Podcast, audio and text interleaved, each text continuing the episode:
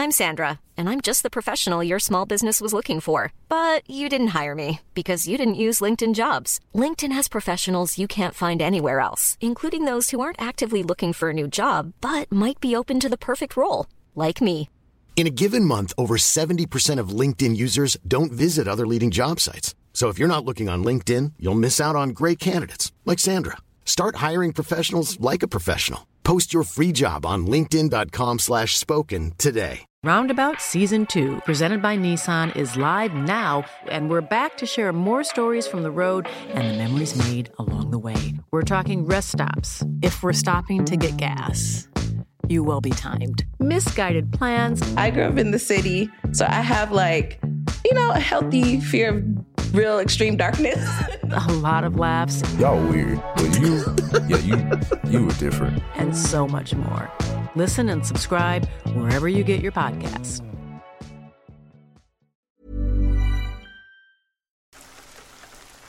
Story time. Small details are big surfaces. Tight corners are odd shapes. Flat, rounded, textured, or tall. Whatever your next project, there's a spray paint pattern that's just right. Because Rust new Custom Spray 5 in 1 gives you control with five different spray patterns. So you can tackle nooks, crannies, edges, and curves without worrying about drips, runs, uneven coverage, or anything else. Custom Spray 5 in 1. Only from Rust Hey, I'm Ryan Reynolds. Recently, I asked Mint Mobile's legal team if big wireless companies are allowed to raise prices due to inflation. They said yes. And then when I asked if raising prices technically violates those onerous two year contracts, they said, What the f are you talking about, you insane Hollywood ass? So to recap, we're cutting the price of Mint Unlimited from $30 a month to just $15 a month. Give it a try at mintmobile.com slash switch. $45 up front for three months plus taxes and fees. Promoting for new customers for limited time. Unlimited more than 40 gigabytes per month. Slows. Full terms at mintmobile.com. If you thought the only way to get a more defined jawline with natural-looking results was through surgery, think again. Juvederm Volux XC is a non-surgical injectable gel filler that improves moderate to severe loss of jawline definition and can help you achieve natural-looking results with little downtime. Even better, this improved definition lasts up to one year with optimal treatment. No maintenance required. Improve jawline definition for a smooth, sculpted look with Juvederm Volux XC. For important safety information and to find a licensed specialist, visit juvederm.com. That's J U V E D E R M.com. Not for people with severe allergic reactions, allergies to lidocaine, or the proteins used in Juvederm. Common side effects include injection site redness, swelling, pain, tenderness, firmness, lumps, bumps, bruising, discoloration, or itching. There's a risk of unintentional injection into a blood vessel, which can cause vision abnormalities, blindness, stroke, temporary scabs, or scarring. Talk to a licensed specialist specialist to find out if it's right for you. Hi, this is Paige from Giggly Squad, and I want to talk to you about Splash Refresher and my water intake. Okay, so you guys obviously know that I'm a hydrated girly, but sometimes when you drink that much water, it starts to just taste bland, and you're just like, I need something to spice it up. That's why I love Splash Refresher. It has zero sugar, zero calories, and it's a splash of sweetness. And they come in five different flavors. They're so good. Wild berry, acai grape, pineapple mango, lemon, and mandarin orange. My favorite is the wild berry because I just I just love a berry. So if you're like me and you're drinking water all day, then try Splash Refresher. It's going to absolutely change your water game and it's good for you.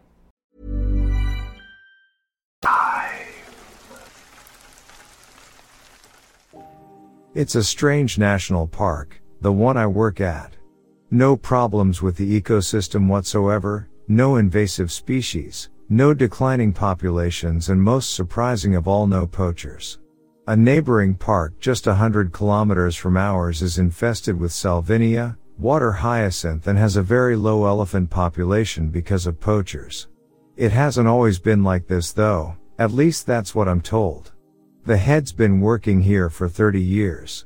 He says in the 90s, the rivers were so choked with salvinia that almost 10% of all the hippos at the park died from dehydration. There were so many poachers that the white rhino was practically non-existent in the park. The government at the time was extremely poor so it couldn't help much. Then suddenly in 2002 all the problems just vanished into thin air. No more invasive plants, When the rangers at the time checked on the river, they found all the Salvinia dead and decaying. The white rhino population magically rebounded, when just a year ago there were less than 200 of them. It was pretty surprising, but I mean no one was complaining. Everything has a cost though and this was no exception. There were sightings of things, the carcass of a lion, completely drained of blood, trees with faces, murmuring in an incomprehensible tongue, impossibly huge creatures not resembling any animal in the area. This is a collection of all my experiences with these anomalies. June 16, 2008. Jameson, Jameson, Amare yelled. Coming. What's got you shouting? I asked. I found a carcass, he said, looking visibly pale. That's nothing to be yelling about, I thought, probably just the work of a lion or some wild dogs. It's an elephant, it's BU, should just look for yourself. Okay, an elephant carcass certainly is unusual, but I doubt it warrants yelling. With that he took me to the carcass, leading me further up the lake. A minute later we arrived at the location. Alright I can see why he was unsettled. If elephants are killed, which itself is very rare, it's usually by lions and then only by the lions slowly wearing them out with consecutive weak attacks until they can no longer walk and die from blood loss. This was nothing like that. The elephant's lower half was missing. It looked like it was bitten clean in half, the organs and viscera flowing out. The shape of the teeth didn't match anything that lived here. This was my first time encountering one of the anomalies. I don't know what to do. I've never seen anything like this before. How was I supposed to protect the other animals from this monster? Most of all, I was scared for my life. I radioed my boss and told Amare to gather the other two and stay inside the cabin and not to come out for anything. I stood out on the porch nervously glancing at the trees, jumping at any sound I heard.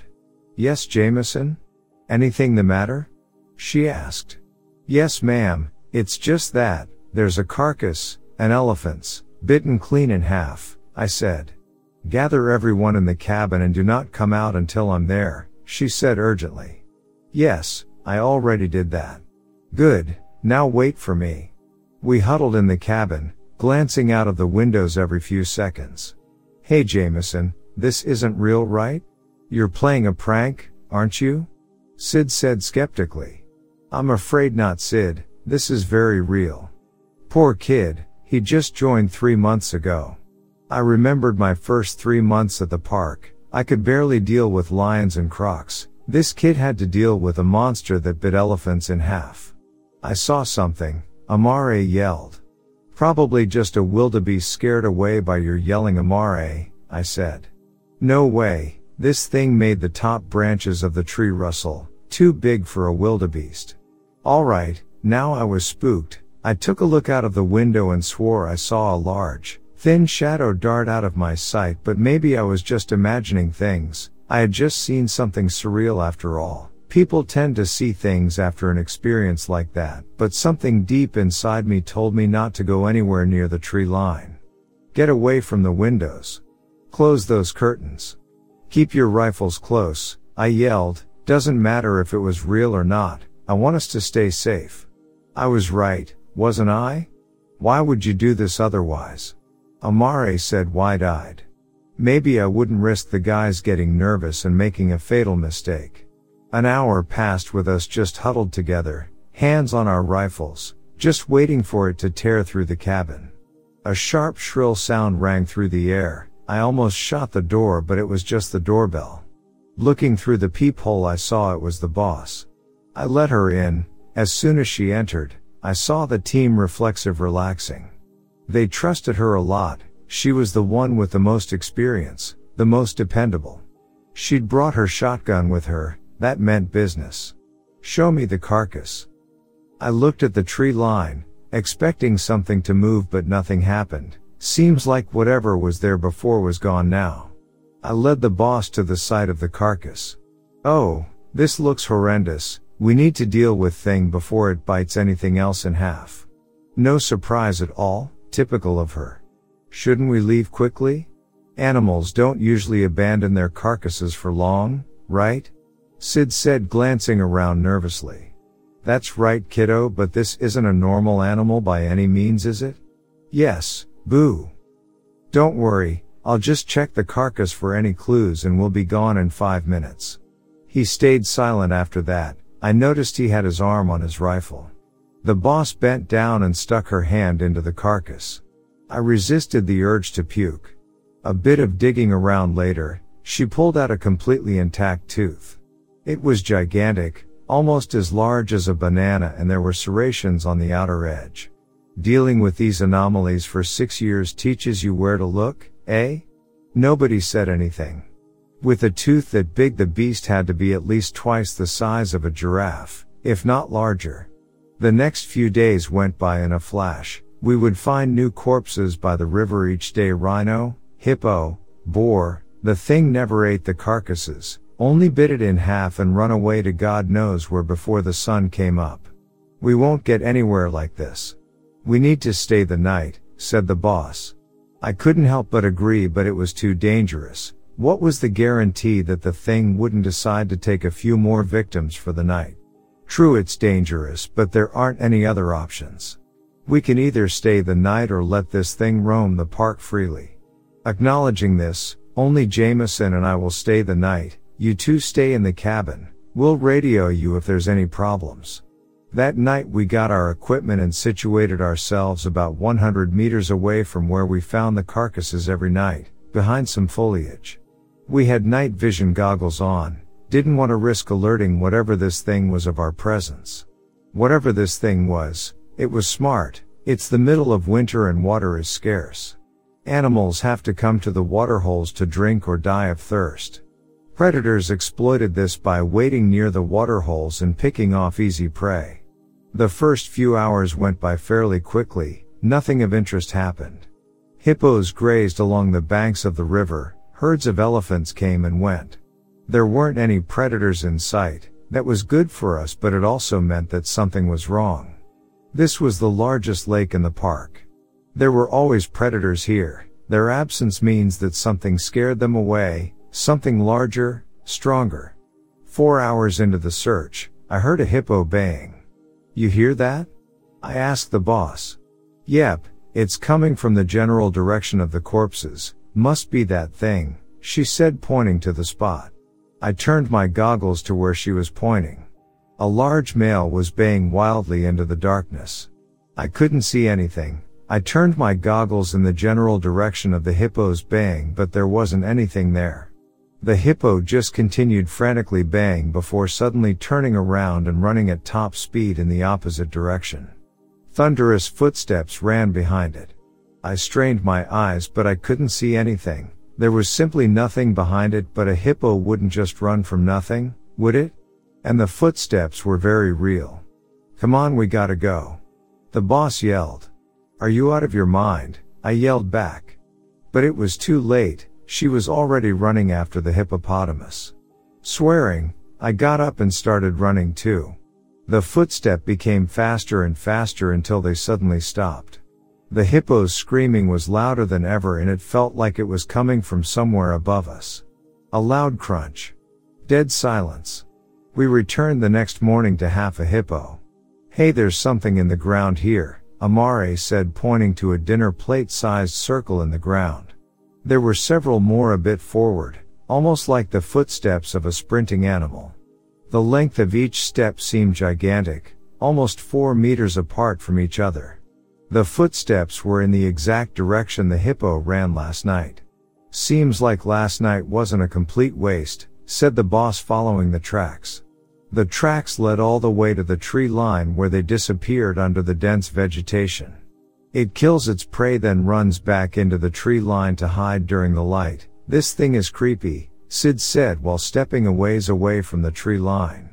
We didn't see it in our goggles last night, so you think this thing is invisible? I asked. Probably not. A lot of these anomalies can't actually be caught on camera, but then again it could be invisible, she said. Why can't they be caught on camera? Easy way to explain why no one outside the park knows about the anomalies. Authors these days, so lazy. What? Well, we've gotta kill this thing. How do we even know it can die? I asked. We don't, Just have to take the chance.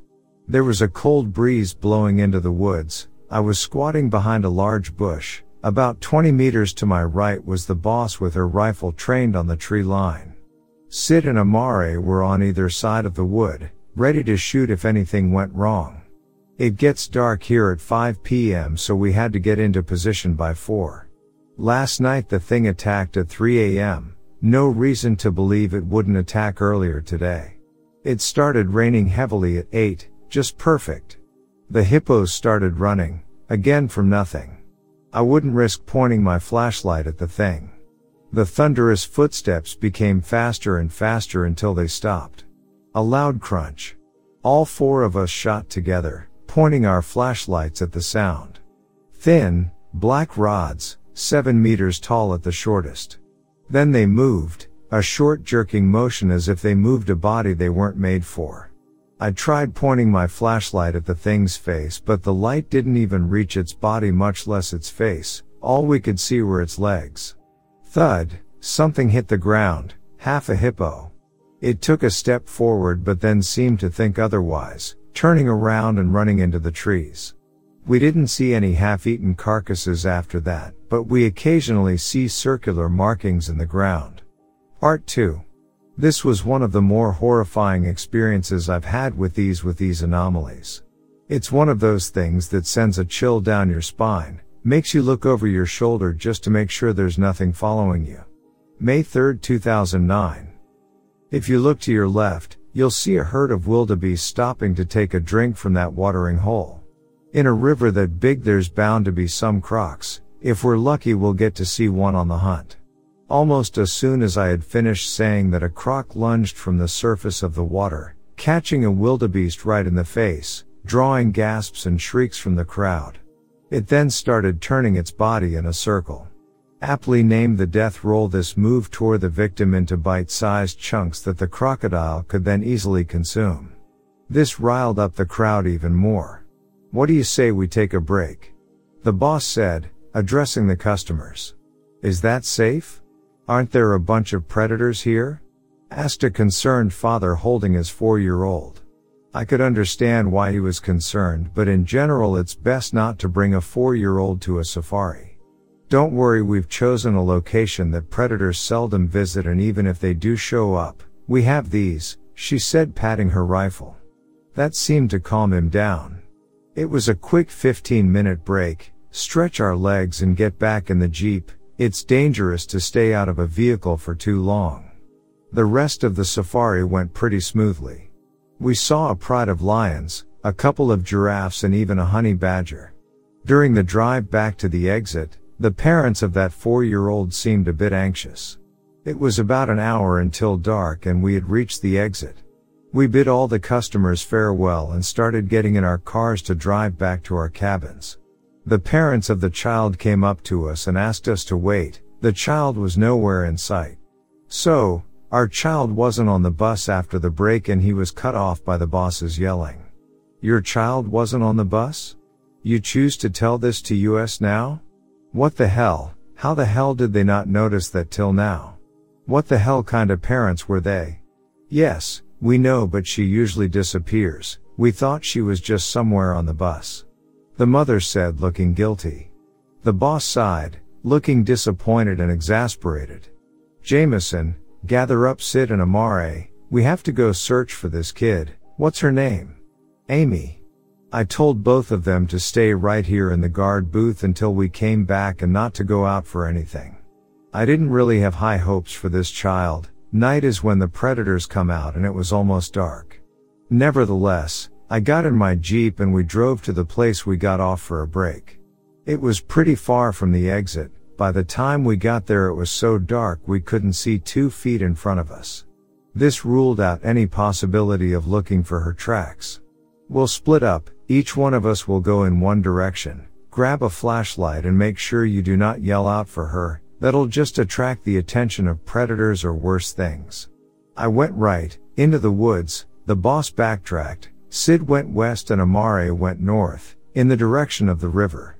My last encounter with that giant thing shook me up pretty bad so I felt very uncomfortable going into the woods if not scared. At the very least there aren't many predators in the woods. It's been almost half an hour of me stumbling through the woods. The clouds covered the moon so it made the already dark night even darker. Without my flashlight I wouldn't have been able to see my own hand held in front of me. All the while I had this strange feeling that something was watching me. I did have mild paranoia but this was different. It felt like it was coming from somewhere far away like someone was looking at me through the scope of a sniper rifle and I didn't have any means to protect myself from the inevitable shot. I slowly started moving to the edges of the wood, it made no sense for me to come here. Why would a scared kid go into this dark and creepy place? I would have stayed clear of this place during the night when I was her age. Soon after I saw the place where the trees ended. It was still a ways away but I was hit with a wave of relief when I saw it. Then I heard it, a soft whispering from the center of the wood, no, not whispering, a melody. It sounded marvelous. It sounded like home. I needed to go there, I had to. It would solve all my problems, fix all my mistakes, it's heaven I'm sure of it. I began blindly running through the wood, all I knew was that I needed to make it to the center. Branches smashed against face, twigs clawing at my cheeks but I didn't care, I just kept running to the center. My thighs burned, if I wasn't motivated by this otherworldly singing, I'm sure I would have dropped to the ground right there from exhaustion. Finally, I crashed through the last row of trees. What awaited me on the other side was no heaven. In fact, it was quite the opposite. Gigantic. It was all I could think of looking at the massive being that faced me. Three times as tall as the other trees, its giant face, etched into the bark. Smiling, laughing at my idiocy for being drawn here. The ground erupted into fragments, revealing gigantic roots. They tried grabbing me but I was faster I ran straight for its face, laughing it opened its mouth wider, as if taunting me to get inside since I was as good as dead anyways. I ignored it and ran farther to the left where it couldn't see me. I grabbed its bark and started to climb. At the very least it would take longer to catch me up here, long enough that I could call for help. I was a third of the way there and well out of the root's reach. Thud, something massive hit me on the back, knocking the wind out of me. I lost my grip and fell. I was 30 feet up. I'd die. The ground was rushing to meet me in less than a second, but just when it looked like I was going to die, a huge root spurted from the ground and grabbed me. It had saved me. I looked at its face expecting to see a genuine smile or compassion. Evil, pure evil. Oh, it was smiling alright, a smile you would see on a sociopathic murderer's face. Opening its mouth wide it pulled me inside with exaggerated slowness as if to taunt me. Slowly I was being pulled further and further inside. The smell was horrendous, rotting vegetation and flesh mixed with the smell of blood and sap. Its teeth were concentric circles. I imagined myself being turned to mush in this being's mouth. The sun was rising, it was beautiful. The fact that this was probably the last sunrise I would see was very much on my mind. They were growing slower the movements of its branches, it was taunting me even more or so I thought. Surprisingly it grinded to a halt like a chainsaw running out of fuel. Its eyes stared into space like it didn't see me. The branches coiled around me unfurled sending me face first into the ground. Its mouth remained open though. The boss said she didn't know about the giant man-eating tree when she sent into the woods. I don't really care though, I'm just happy to be alive.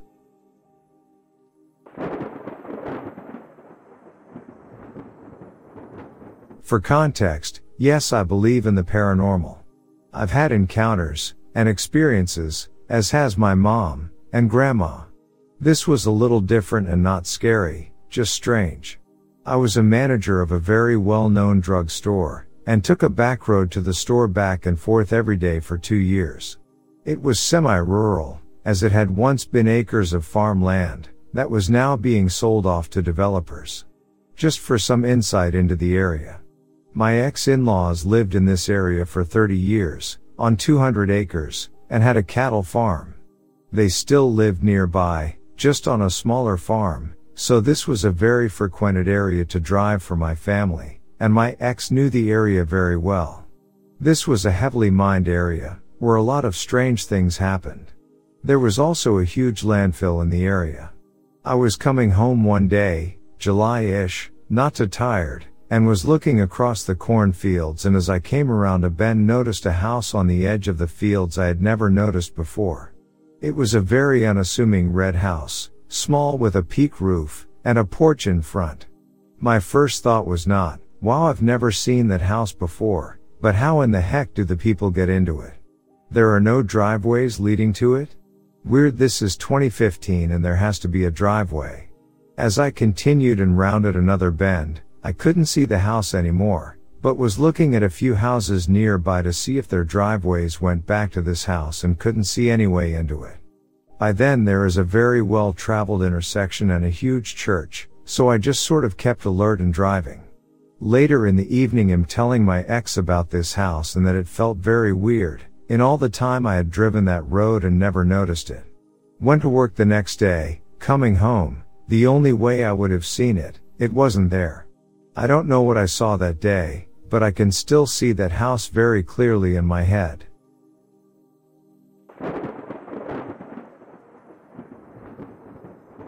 Okay.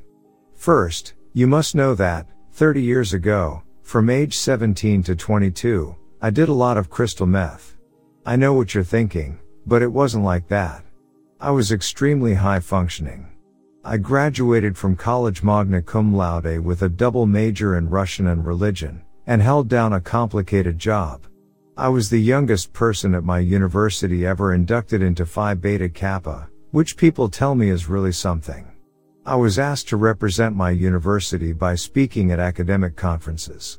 I didn't do meth to cope with how busy I was.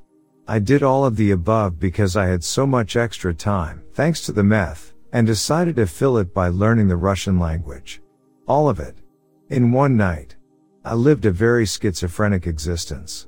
No one would have believed by looking at me that I was a pretty hardcore meth user, and mainly hung out with strippers and bikers who were much older than I here is what I looked like back then, when I took a break from doing meth to hang out at a coup.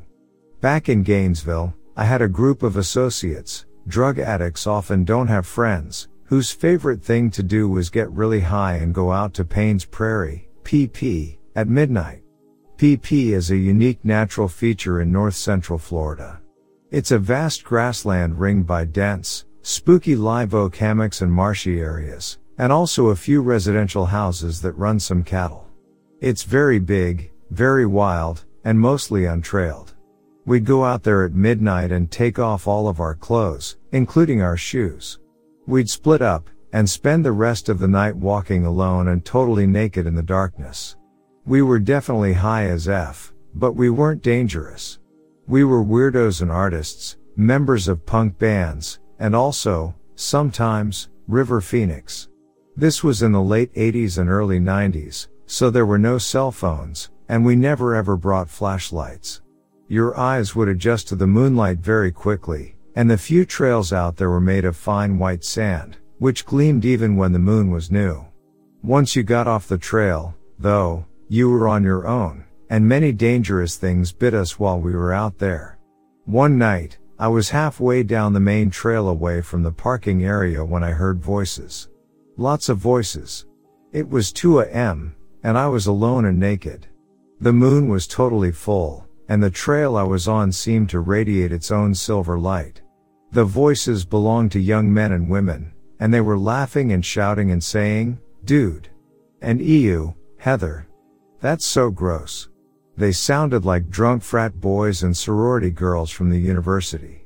I wasn't afraid of them, but I didn't want to waste time answering the questions they'd undoubtedly have if they saw me. In the moonlight it was easy to spot a saw palmetto about 25 feet off the trail. I ran over to it and squatted behind it, wrapping my hair around my arms and chest. The group of about 10 kids neared. They were still hooting and bickering. Soon they'd pass by. They were even with me and still making loud sounds. If I were a cryptid, I could attack and eat two of them before they realized anything was wrong. They passed by and their voices grew fainter. Finally, it was silent. I counted slowly to 90, not rushing through any Mississippis, and stood up. The 10 frat and sorority kids were standing directly across from me on the trail, staring at me, speechless, with identical looks of terror on their conventionally attractive faces. I was 5 foot 8 inches, weighed about 115 pounds, and was totally naked. My pale skin, given to me by my Scottish grandmother, glowed like a corpse's in the moonlight.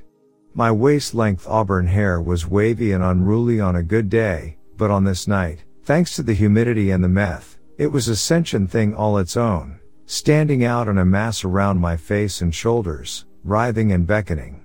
I decided to go with what my observers were probably thinking, which was ghost, or witch, or demon. It was close enough. I stood perfectly still and stared back at them, my face expressionless. They let out a collective yelp of horror and hightailed it back toward the parking area. I turned my back on the palmetto and lit off through the woods, avoiding the trails for the rest of the night. When the sky began to pinken, the six of us met by the place where we stashed our clothes. As we were all dressing, the talk was mainly about the screaming. My associates could hear it clear across the prairie, over by the swamp. Weird night, they said. Hope it's nothing to worry about.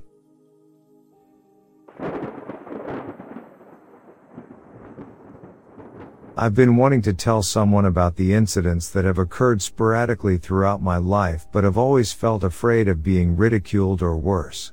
Listening to your podcast has shown me that these incidents are not uncommon and I'm constantly reassured when I hear the stories of others. Today I wanted to share my experiences when I lived in New Mexico from 2015 to 2017. My then husband was in the military stationed at Holloman AFB. The base is situated a few miles from White Sands Missile Range and of course the Trinity site. Then I was a gym fanatic and spent most of my days working out. By late evening my husband arrived home and he would often accompany me to the running track at the furthest end of the base only separated from the flight line by about half a mile of open desert. One particular night after having finished my run I spotted an odd movement in the desert area separating the track from the flight line. It looked like a large see-through object was walking between the desert plants. The bushes behind that see-through were visible but looked distorted and this thing was making its way towards the track. I stood there looking at it trying to figure out what it was and comparing that patch of desert with the rest. It just didn't make sense in my mind. I could not wrap my head around what I was seeing. My husband came up running and said, don't look at it, just keep walking. We jogged back home and I asked him if he had seen it. He said yes, he had, but didn't want to talk about it. On another instance, I was alone at home as my husband was on TDY and I opened the bedroom blinds to look at the red-winged blackbirds I'd left food for the previous night and one of those see-through things was standing right outside. It just stood there. This was broad daylight unlike the first time and it creeped me out way worse because it clearly didn't show any fear of being seen. It was tall but not to the point that I would think it couldn't possibly be human. Yes, it was see-through but its outline and its shape could still be made out because as it moved the area it was reflecting from behind looked odd like cling wrap that had some folds. It didn't try to enter the house and I didn't try to go outside. It just stood there for a while and eventually left, I guess, because I closed the blinds and pretended not to see it. Pretending something didn't happen has been my go-to mechanism for dealing with such oddities. I didn't know what else to do.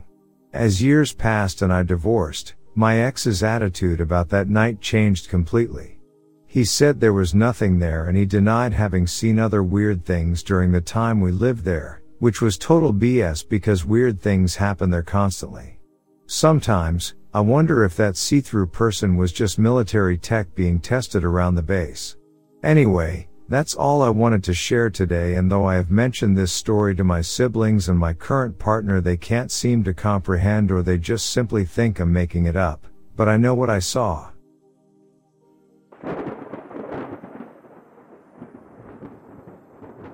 I lived on a big family farm. Before a dispute amongst distant cousins, I could ride my bike to the furthest point, with a road, and still encounter family.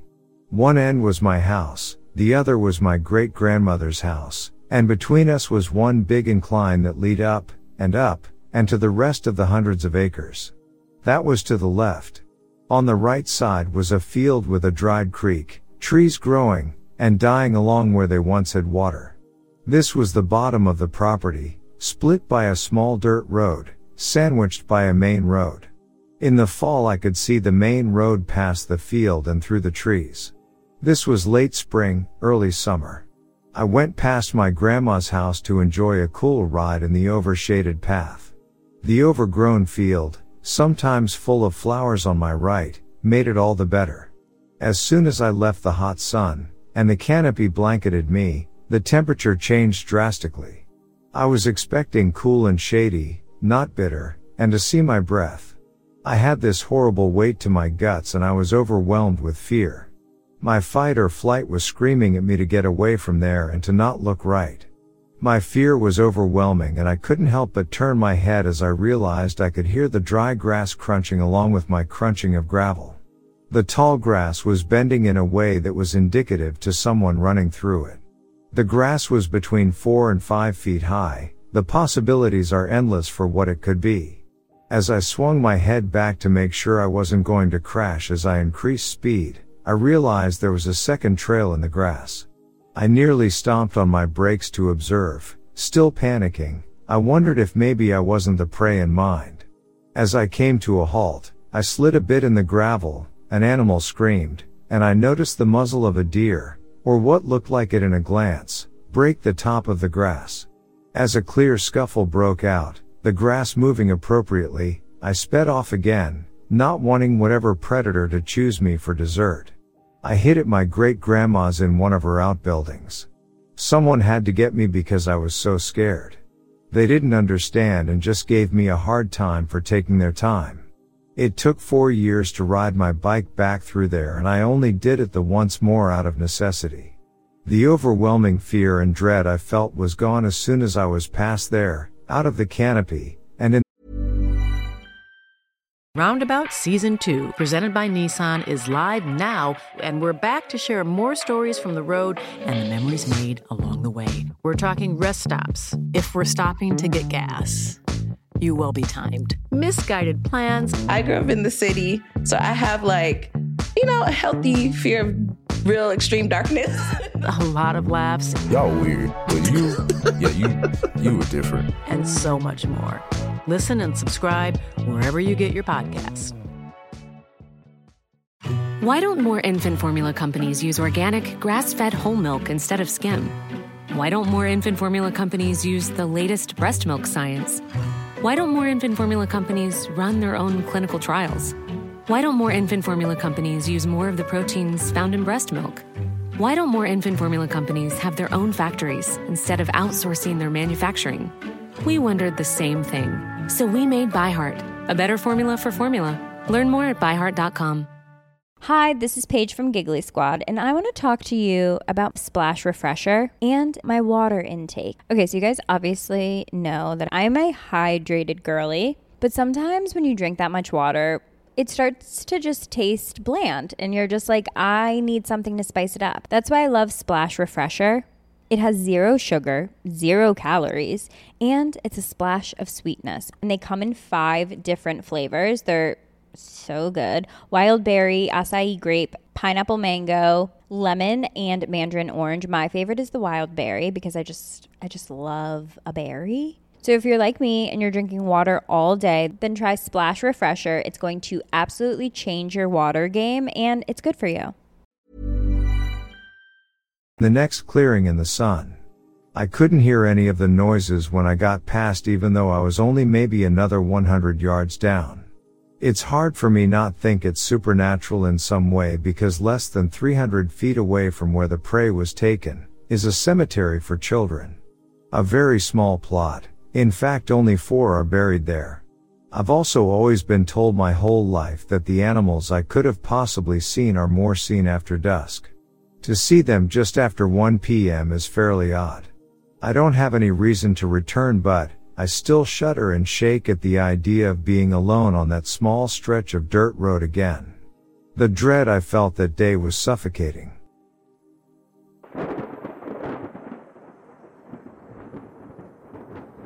I live in Southern California. About a week ago I was staying at my boyfriend's house. He lives with his mom and stepdad, but they were gone on vacation, and we were watching the three dogs. The first night everything was fine.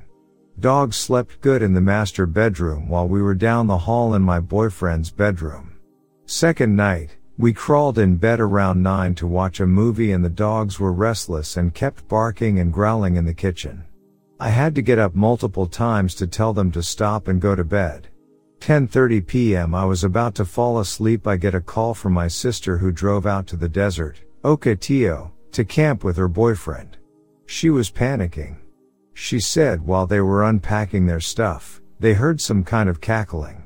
Almost like laughter but not totally human sounding.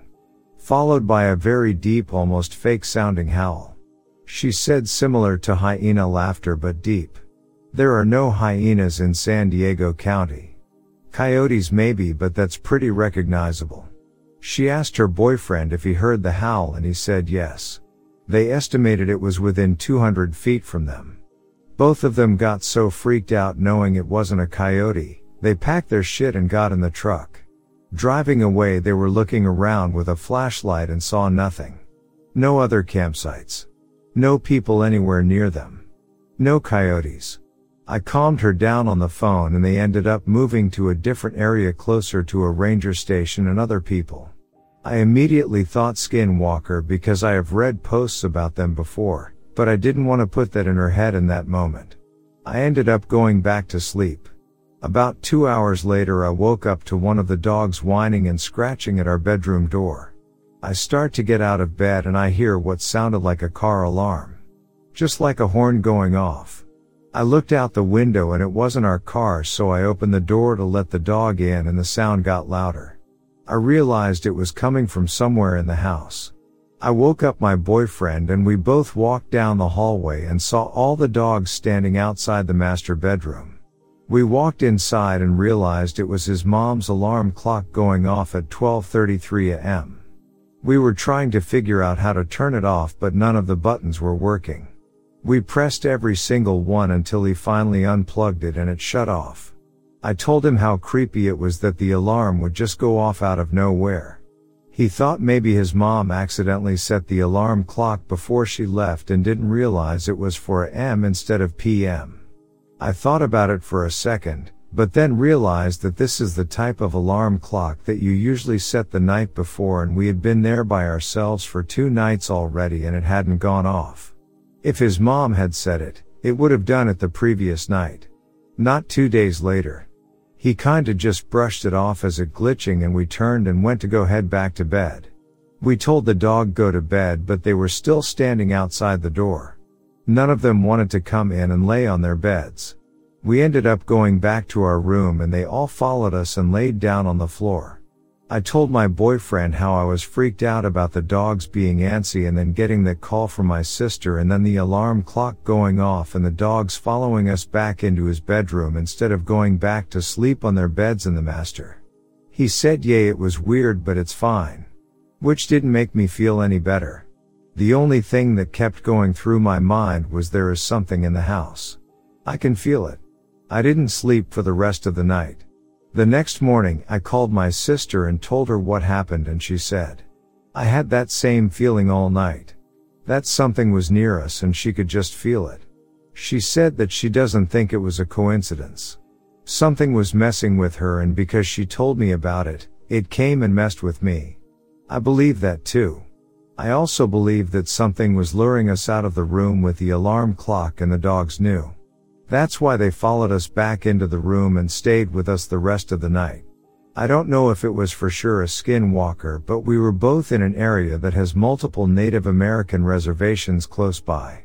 Whatever it was was trying to scare us and it worked.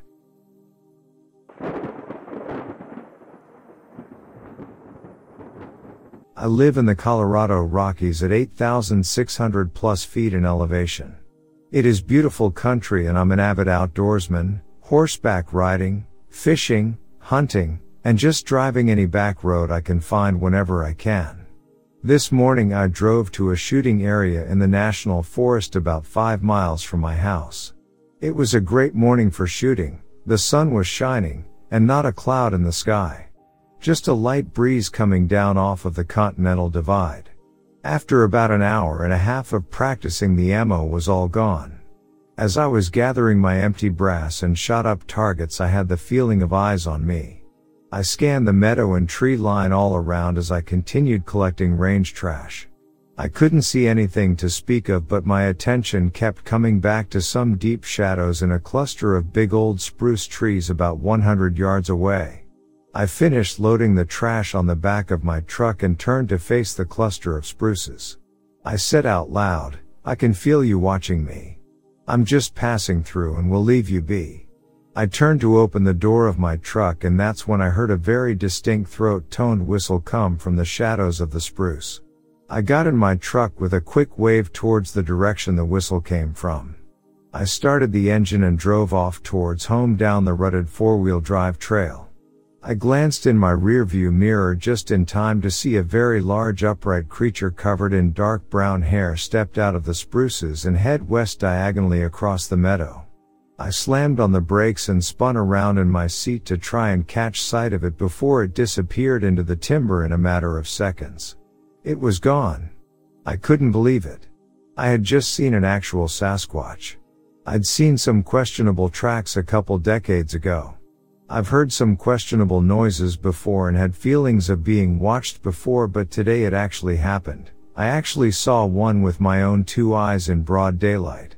I still don't quite know what to say, but thanks for providing a place to share this experience.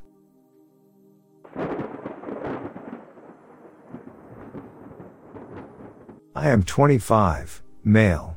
I live in Utah and I'm curious if any of you have seen anything like this before.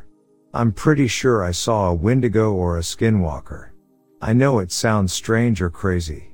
I don't really believe in those things and I'm regularly skeptical when it comes to the paranormal. This happened to me when I was 17 and in high school and living with my parents. My house at the time was in a very small town. The backyard faced open empty fields and mountains for miles before you reached another civilization at all. My best friend lived next door and shared this field as our backyard in a way. I have to explain that his house sat was built on a different street that ended in the field with a small cul-de-sac. I think there was supposed to be more houses built down this street to expand the town but they clearly never got around to it. So his driveway was basically in this cul-de-sac even though no other houses were built there. This matters later in the story. I used to stay the night at my friend's house a lot in high school because I didn't have the best relationship with my parents. Every once in a while we would wake up to hear dragging and a weird gargling sound from the back porch. His room was a basement room with the window well to the back porch, it would happen maybe a couple times a month, but whenever we would gather the courage to check, nothing would be back there. This happened for years. One night haunts my friend and I to this day. My friend was getting ready to move and we would stay up all night playing games and watching movies. We decided to go on a music drive to just vibe. So we hopped in his truck with high beams and swung out of the driveway turning them on towards the field to use the roundabout. The light illuminated this thing. It looked like a person but it wasn't. It was naked on all fours. Abnormally large, particularly its limbs that seemed to fold under itself in an unnatural way. Its pale skin clung to it like it had to be stretched onto it. But the part that still sends shivers down my spine is its face. Its jaw hung open to this gaping black maw, like a snake unhinging its jaw to eat. Its black eyes glistened in the light as it looked at us. But just as it turned to see us, it quickly scurried backwards almost like it was on rewind into the brush of the field. My friend and I were pale as ghosts. We both looked at each other like, did you see that too? We were shaken. Let's just say we tried to have a good rest of the night, but we couldn't believe what we saw. We ended up just sitting there in his basement with guns ready and waiting to hear the gargling and dragging again. But we never did. Sorry that it's not very climactic, but it's the truth. I now don't live in that town anymore. There are times when I visit there though. That empty field still feels like it's watching and waiting. Even though I can't see it, I can still feel like it's out there.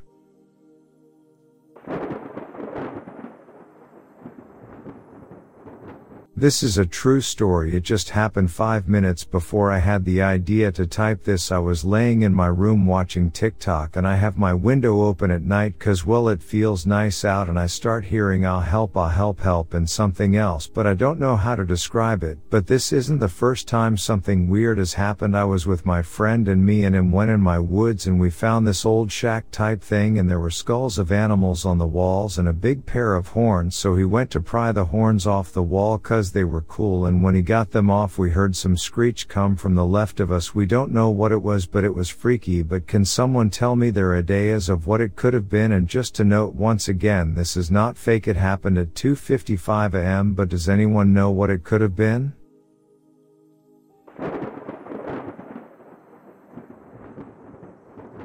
For geographic context, I live in the middle of nowhere in Texas between New Mexico and Oklahoma. A lot of open farmland in these parts. I moved back to my childhood home with my father back in May 22nd and I had started hearing knocks above my bedroom window on the house at night. One night around 10 or 11 p.m. I was walking from my car to the front door which is around 50 feet and I heard someone walk up behind me and ask me what I was doing here. I recently moved back but all of out neighbors have been here since I was a kid and all knew me. One, they're all old men. Two, I know their voices. This wasn't anyone I knew. When I turned around, there wasn't a soul in sight to have run away from where I could see them. It would have been 100 yards to the nearest bush or house behind me. Things are spread far apart in my neighborhood. It's a rural area. I haven't heard voices anymore, but I continue to hear bangs consistently around the front door and the wall my bed is nearest. I've also been staying in a more populated city with my boyfriend half of the week and very rarely do I hear the knocks and bangs while I'm there with him. We've also installed doorbell cameras but they never catch anything. Not even normal explanations for the banging around the door. When the banging happens the camera is never activated to take a video. This has all been going on for almost a full year now. What do y'all think?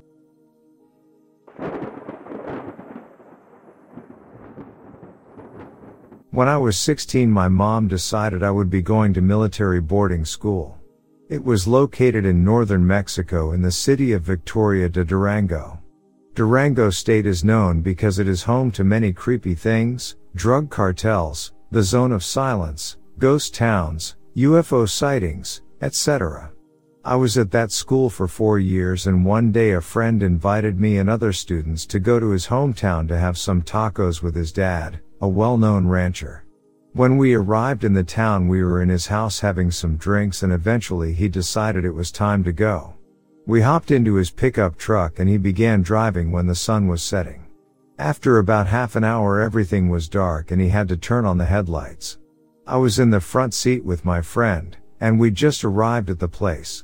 He slowed down the car and we could just hear the nocturnal wildlife and some scratches on the car from branches or plants. The headlights allowed us to see just enough to distinguish shapes. He stopped the car right in front of a little lake, lagoon, pond. We could see some bushes and trees around the water and a few meters in front of the right headlight we could see what we thought was a rock. The guys started unloading the truck while they joked around. My friend and I were still in the front. All of a sudden he just froze and said, did you see that?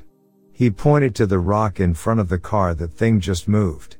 Since I've always wanted to see a cryptid or something I remained still. We were both looking at this rock when all of a sudden it turned its head around to face us with what I thought was a Gollum face. It had big round black eyes and an arched back. I turned to my friend. He grabbed his gun quickly, got out of the car, and fired two shots into the sky. All this while people were still unloading the truck and making a fire for the grill and such. I heard a few screams. I saw how this creature looked up to the sky, turned around, and hopped to the water. Right after that, everyone began asking, what happened? My friend told us that it was actually a common sight. He explained that his father and grandfather often saw the creature when they were hunting. He said they called it a hombre rana or frog man. Just a few of the guys saw the thing. We were a little creeped out, but we assumed that the frog man was probably more scared of us than we were of him. I saw many terrifying, creepy, and odd things in Durango, but the frogman took the cake.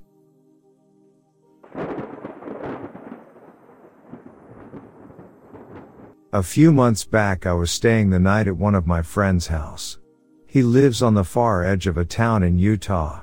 He still had neighbors around but there was a lot of forest around and it was next to a canyon. I don't know if the scenery helps to the story but I will try to list every detail of my encounter. I was staying the night and my girlfriend also came over to hang out for a while. We hang out and everything is fine and fun and great. 1 am rolls around and I had work at 6 am in another town about 30 minutes away. So I said, hey, maybe you should leave so I can get some sleep before work. And at this time my friend went to sleep and it was just me and her. As we are walking to her car, I started feeling uneasy like I could hear something. We get to the driver's side of her car and I give her a hug goodbye. As I am hugging my girlfriend, I look behind her and am struck with shock and fear as I see a creature maybe 8 to 9 feet tall. It was standing next to a cherry tree on the side of my friend's driveway. It was bipedal, it was very skinny. The moon was out so I could see the creature clearly but not so much color details. The legs were bent backwards like deer legs or like the back moose legs. It slouched a lot and I still couldn't see its face as it was in the leaves of the cherry tree which has to be 11 to 12 feet tall. I remember not being able to talk much except goodbye to my girlfriend. I don't know why but I couldn't tell her to look behind her. Before I let go of her though I saw the creature move.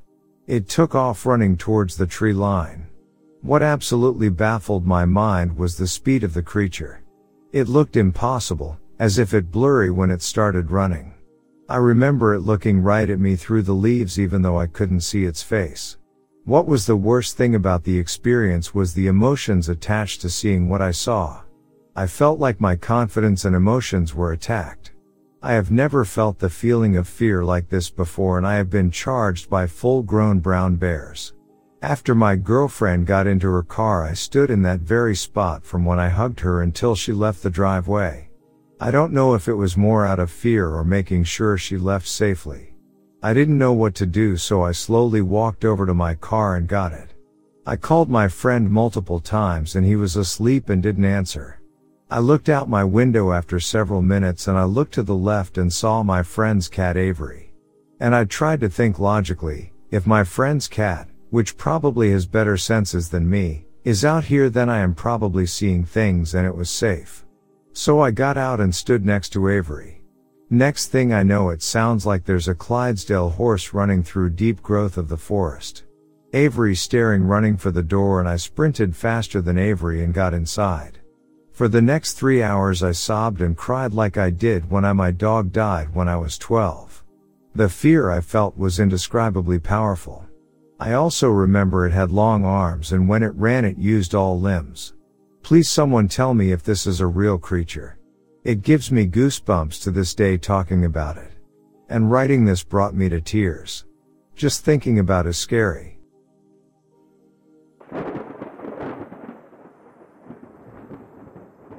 My ex and I helped sort some dead family friends, her family, stuff into boxes.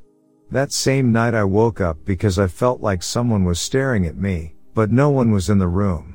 I checked the clock out of the corner of my eye and went back to sleep.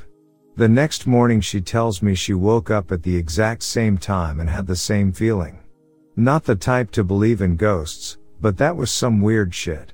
I had a similar encounter a few weeks ago. I'll share it if this doesn't get lost in new like my comments on Ask Reddit posts usually do.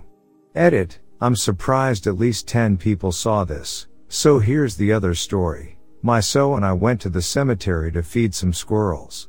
They're fairly tame there because they get fed a lot and even take nuts out of your hand. It's awesome. This is a big cemetery with lots of trees. When it starts to get dark we leave, but it gets pitch black before we get back to the entrance. Was a bit uncanny, but as soon as we stepped out on the brightly lit street I felt fine. We cross a big street to get to the bus stop and in the middle of the road I hear someone speaking directly over my shoulder but didn't understand what they were saying. The language sounded familiar, but I couldn't make out the words. I turn around and the only other people I see are about 20 meters away, facing the other direction. My partner didn't hear anything and I wasn't wearing headphones. But they told me they felt like there was something while we were leaving the cemetery when I told them about the voice.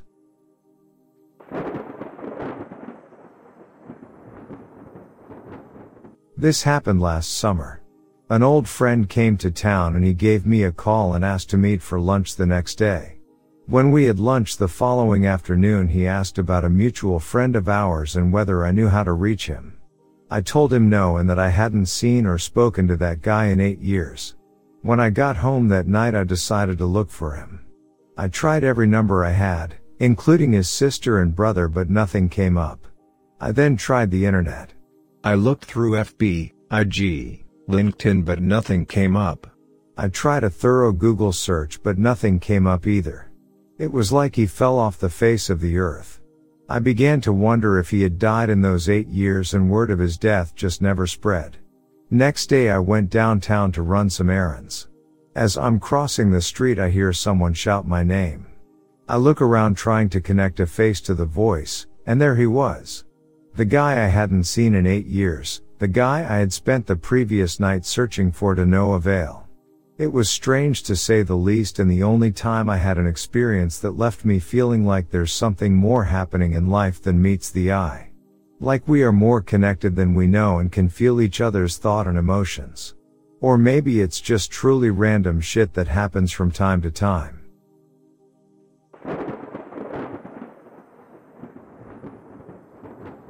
So my band is out on tour in California and we're currently headed back to Virginia to finish our last date near our hometown. Our route back took us on I-80 through Reno, Nevada. We're coming up towards Winnemucca at about 3 a.m. and notice a man walking alongside the interstate in very light clothing relevant and a large duffel bag with no light or anything to guide him. If you've ever been to the high desert you would understand that nights in the desert plateau are incredibly cold, it was roughly 15 to 20 out, and it's pitch black, being as it was a new moon that night. At this point in the drive the closest civilization you would find is maybe 50 to 75 miles away. So, that's not something you can just trek in the dark with no gear. About 15 to 20 or more miles down the road, in the direction the man is walking, we notice a car with no license plate gently swerved off the road in bushes. The car was in good condition and somehow the bushes it was nestled in were completely undamaged and there were no tire tracks leading up to it. Almost as if it had been picked up and placed there. Initially seeing the man we felt something off and then saw the car and just got a very strange feeling of dread that everyone felt. Some of our members are from LA and understand some of the native culture and knew that the natives would specifically stay away from this valley area. So we started digging. We find out that there have been multiple missing persons cases in the area and they all have something in common. Their cars were swerved off the road mysteriously with no signs of a crash. The man matched somewhat closely to a description of a man who went missing in 2011. Also, it's noted that this is the area where the natives claim there are Wendigos and they often will portray themselves as bystanders in need. What do y'all think?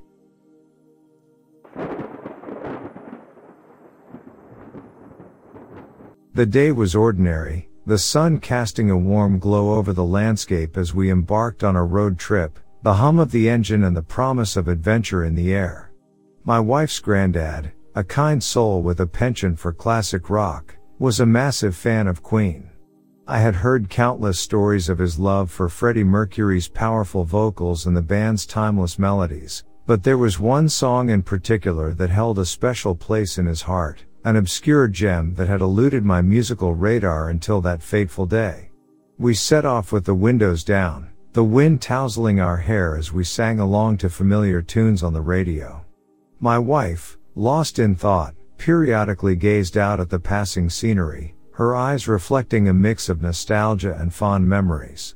Little did I know that the journey would take an unexpected turn, weaving a tapestry of emotions that would forever be etched in our hearts. As we cruised along the open road, the radio played a seemingly random playlist of Queen's hits. Then, out of the blue, a melody I didn't recognize filled the car. It was a lesser known song, a hidden treasure in the vast repertoire of Queen. My wife's eyes widened, and her expression transformed into a mixture of disbelief and recognition. The lyrics unfolded, and the music carried a certain weight, an inexplicable connection to her granddad's memory. Time seemed to stand still as the haunting melody enveloped us. The song, unfamiliar to me, seemed to resonate deeply with my wife. She listened in silence, her gaze fixed on a distant point as if transcending the confines of the car. The atmosphere shifted, becoming charged with an unspoken connection to something beyond the tangible. A mere 60 seconds later, just as the final notes of the song lingered in the air, the phone rang. My wife's mother's name flashed on the screen, and with a sense of foreboding, she answered the call. The news hit us like a tidal wave, her granddad had just passed away. A profound silence settled over us as we absorbed the weight of the moment, the serendipity of the song's timing hanging in the air. In the years that followed, that lesser known Queen song never graced the airwaves again. It became a poignant reminder of a moment suspended in time, a mysterious connection between the music and the departure of a beloved soul. The memory of that day lingers, and whenever we think back to the open road, the unfamiliar melody, and the bittersweet synchronicity, we are reminded of the extraordinary ways in which life weaves its intricate tales.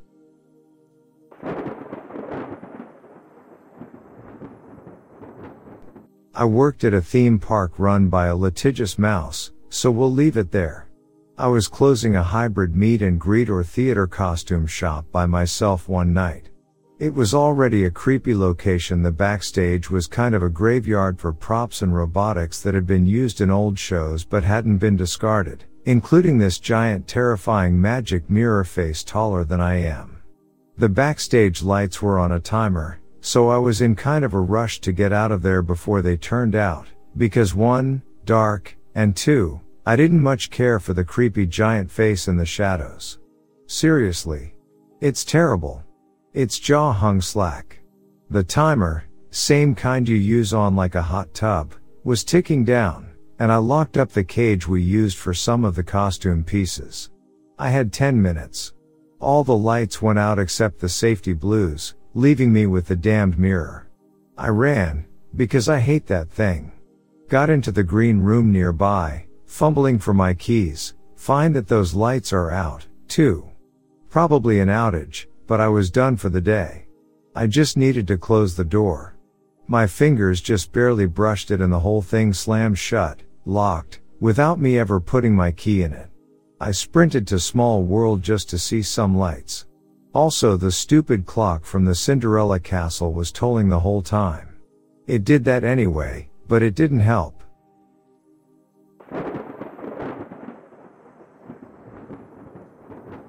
I always have major deja vu and it's not because I've seen certain things before, I've dreamt about them. For explain, when I first started dating my boyfriend I had a dream that I was in his parents' house, sitting on their couch, talking to his mom while looking at their house plant. I hadn't met his mom yet, hadn't even been to his parents' house and yet five months later I'm experiencing that same dream in real life. Everyone is wearing the same clothes, everything in the room was the same and we were even talking about the same thing. Whenever this happens, I get this powerful feeling all over my body and I immediately know that I've had a dream about this way before it even happened. And there's been a lot of instances where I've dreamt about me being somewhere and in a situation and a few months later it happens. I don't know what this is or if I'm some kind of psychic. I wish I was making this up cause it honestly freaks me out sometimes. And everyone I've told about this thing, they look at me like I'm crazy. My boyfriend believes me cause I've told him about a dream and then later it happens and he's like I remember you telling me about that. If anyone knows what this is or has experienced it themselves multiple times over, please let me know cause I feel like a crazy person.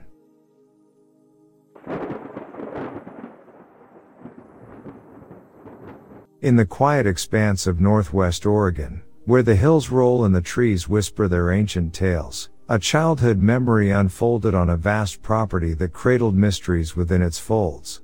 My friend, a mere eight years old at the time, found himself in the enchanting landscape of his family's hillside property. It was the kind of place where the world seemed to stretch out endlessly, offering a playground for the imagination. The top part of the land, perched high on the hill, held secrets only a child could uncover. On this particular morning, his mom had bid her goodbyes, leaving for work, her departure signaling the beginning of a day filled with youthful adventures. The sun bathed the landscape in a soft glow, casting a warm embrace on the sprawling acres of greenery. As any ordinary child would, he reveled in the freedom of the outdoors, exploring the wonders hidden in the nooks and crannies of the hillside. The day unfolded in a series of playful escapades, the laughter of a carefree heart mingling with the rustle of leaves and the occasional bird's song. However, amidst the innocent joy, a curious incident disrupted the rhythm of childhood simplicity. As he stood atop the hill, his senses tuned into the natural symphony surrounding him, a voice echoed through the air. A voice so familiar, yet entirely out of place. His name, carried by the wind, seemed to beckon him, and confusion knit his small brow. In the solitude of the hillside, he hesitated, searching for the source of the voice that shouldn't be there. It couldn't be his mom, she had just left for work.